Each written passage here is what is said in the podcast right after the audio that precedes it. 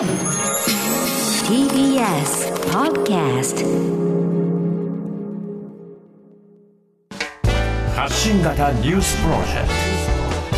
ト。荻上チキ。セッション。統一地方選挙がスタート。物価高や少子化対策などが争点化北海道や神奈川、大阪など9つの道府県の知事選が今日告示され、およそ1ヶ月に及ぶ統一地方選がスタート。与野党の幹部が各地で支持を呼びかけました。今年は大型の国政選挙の予定がなく、統一地方選は各党の行方を占う重要な戦いになるとみられていて、今月26日には札幌や大阪など6つの政令市長選、31日には41の都道府県議選などが告示され、4月9日に投票と開票が行われます。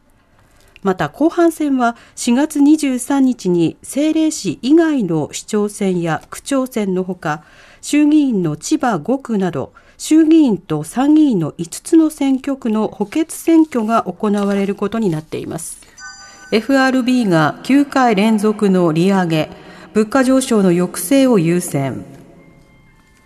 アメリカの中央銀行にあたる FRB 連邦準備制度理事会は22日主要政策金利を0.25%引き上げることを決定しました。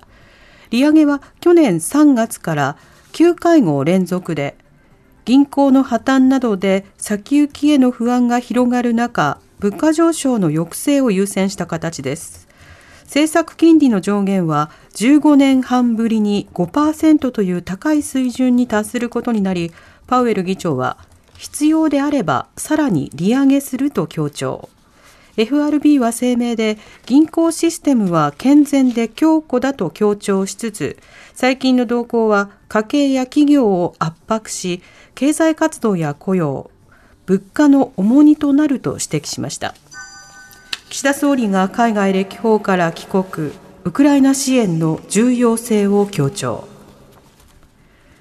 岸田総理は今朝、ウクライナ訪問などを終えて帰国し、官邸で記者団に対して、ロシアによるウクライナ侵略、これは国際秩序を揺るがす暴挙であるということを痛感してきましたと述べました。また、ゼレンスキー大統領と会談し、支援の重要性を改めて感じ、法の支配に基づく国際秩序を堅持しなければならないとの思いを新たにしたと述べたほか、5月に広島で行われる G7 サミットに向けて、こうした経験を踏まえ、準備を進めていきたいと決意を示しました。岸田総理は今日の参議院予算委員会でウクライナ訪問について報告しました。ゼレンスキー大統領、東部の前線を訪れ、兵士らを激励。ウクライナのゼレンスキー大統領は22日、ロシアが攻勢を強める東部の要衝バフムト周辺の前線を訪れ、兵士らを激励し、徹底抗戦を続ける姿勢を改めて強調しました。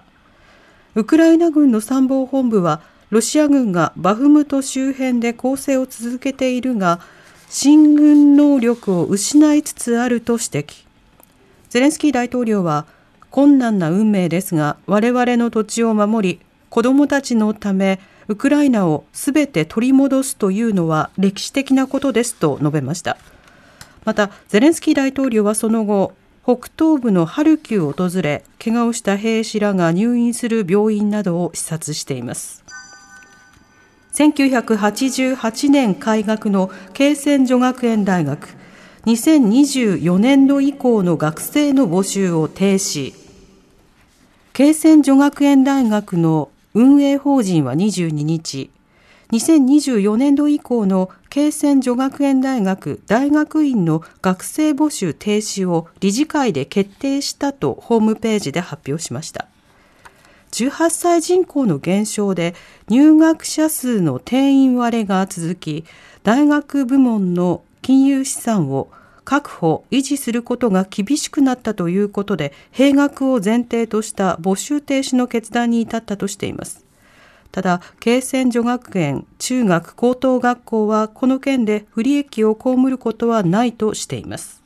ではおしまいに株価と為替の動きです。今日の東京株式市場日経平均株価は昨日に比べ47円安い27,419円61銭で取引を終えました。